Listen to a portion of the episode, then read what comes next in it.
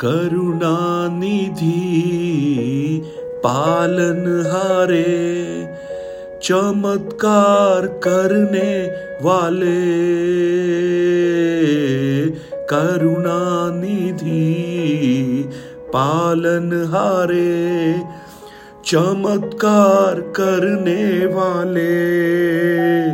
सदा चमत्कार करने वाले। यीशु चमत्कार करने वाले, विनती सुनने वाले, मेरे आँसू निहारने वाले, चंगाई देने वाले। स्तुति हो यीशु राजा, स्तुति हो यीशु राजा good morning praise the lord दिन की शुरुआत परमेश्वर के वचन के साथ। हमारी विनतियों को वो सुनने वाला प्रभु है। हमारे आंसुओं पर दृष्टि रखने वाला प्रभु है। और जब हम उसकी हुजूरी में आते हैं, वो हमारी विनतियों को, प्रार्थनाओं को सुनकर अद्भुत चमत्कार से अनुग्रहित करता है। आज मैं आपका ध्यान लू का सुसमाचार, उसके पहले वचन की ओर, पहले अध्याय के कुछ वचन की ओर लाना चाहूँगा। उसका पाँच छ और सात वचन। यहूदियों के राजा हेरोदेस के समय अबिया के दल में जकरिया नाम का एक याजक था और उसकी पत्नी हारून के वंश की थी, जिसका नाम एल शिबा था। और वे दोनों परमेश्वर के सामने धर्मी थे। प्रभु की सारी आज्ञाओं और विधियों पर निर्दोष चलने वाले थे। उनके कोई संतान नहीं थी, क्योंकि एल शिबा बांझ थी और वे दोनों बूढ़े हो गए थे। एक अद्भुत परिवार। आप इस परिवार के बारे में आप अगर कहेंगे तो आप समझ जाइएगा, ये वो परिवार है, वो आशीषित परिवार है, जिसके द्वारा यूहन्ना बपतिस्मा देने वाले का जन्म हुआ, जो यीशु मसीह के लिए मार्ग तैयार करने वाला व्यक्ति बन गया, जिसके बारे में यीशु ने स्वयं कहा, जो मनुष्यों में जन्मा है, उनमें यूहन्ना से बढ़कर कोई नहीं है।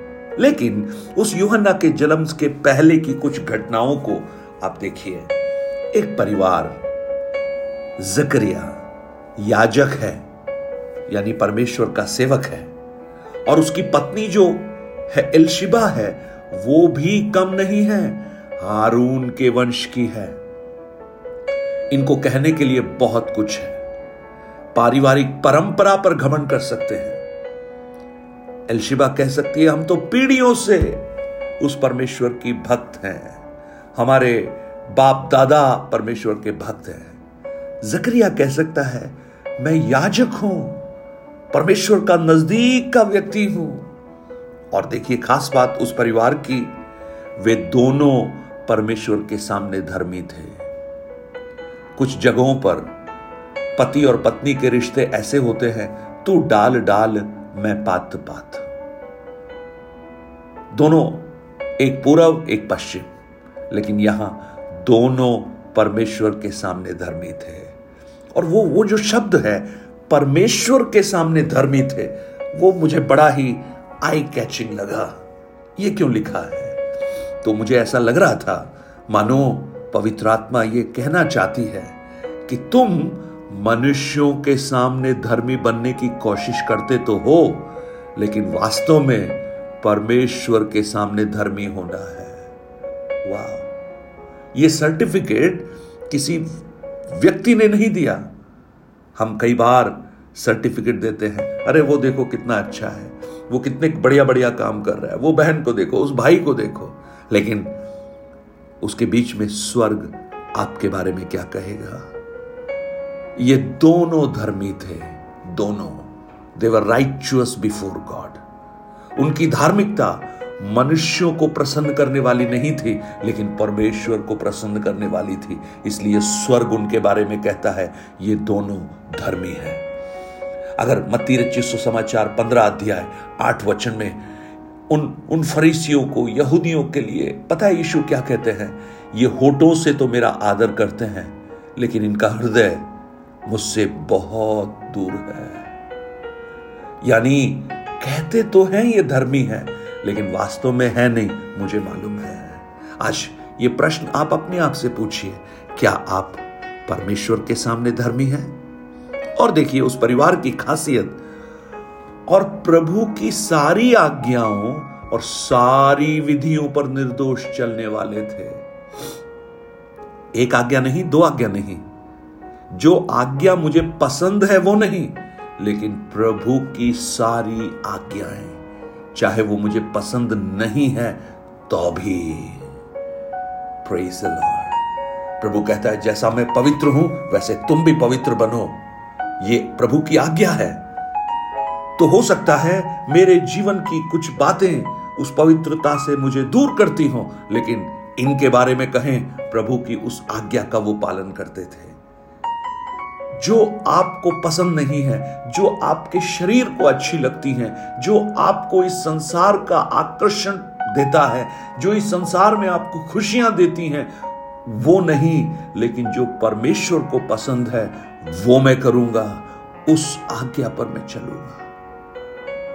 ऐसा एक परिवार। अब इसका परिणाम देखिए।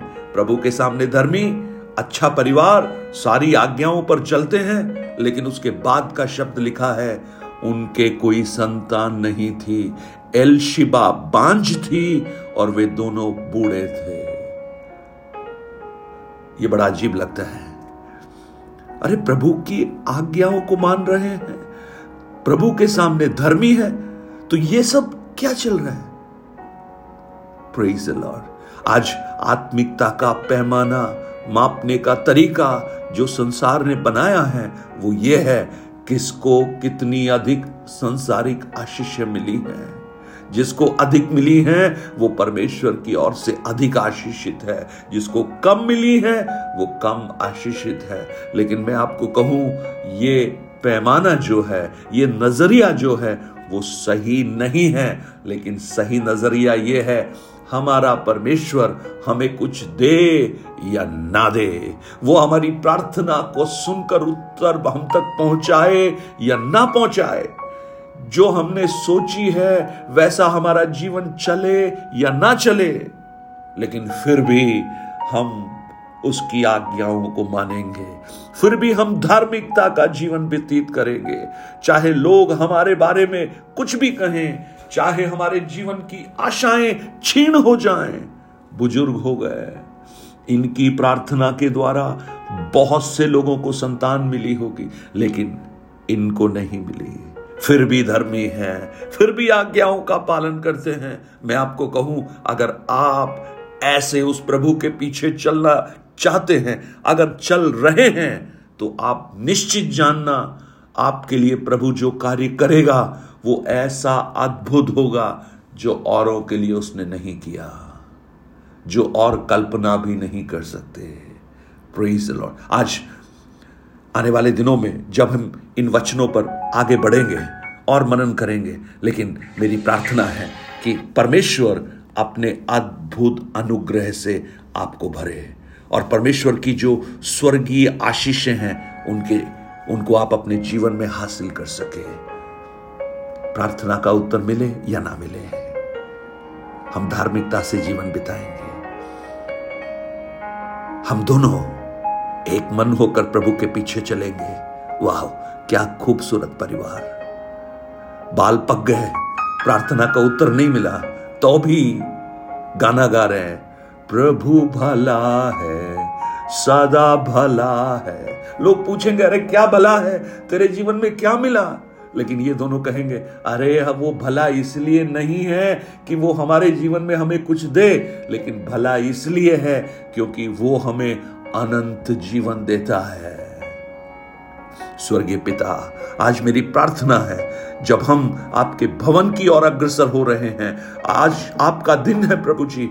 आज हमारे जीवन में ये वचन अद्भुत काम करना प्रारंभ करें, और शायद बहुत से प्रियजनों के मन की ये शंका होगी, मेरा नंबर कब आएगा, मेरी लॉटरी कब लगेगी?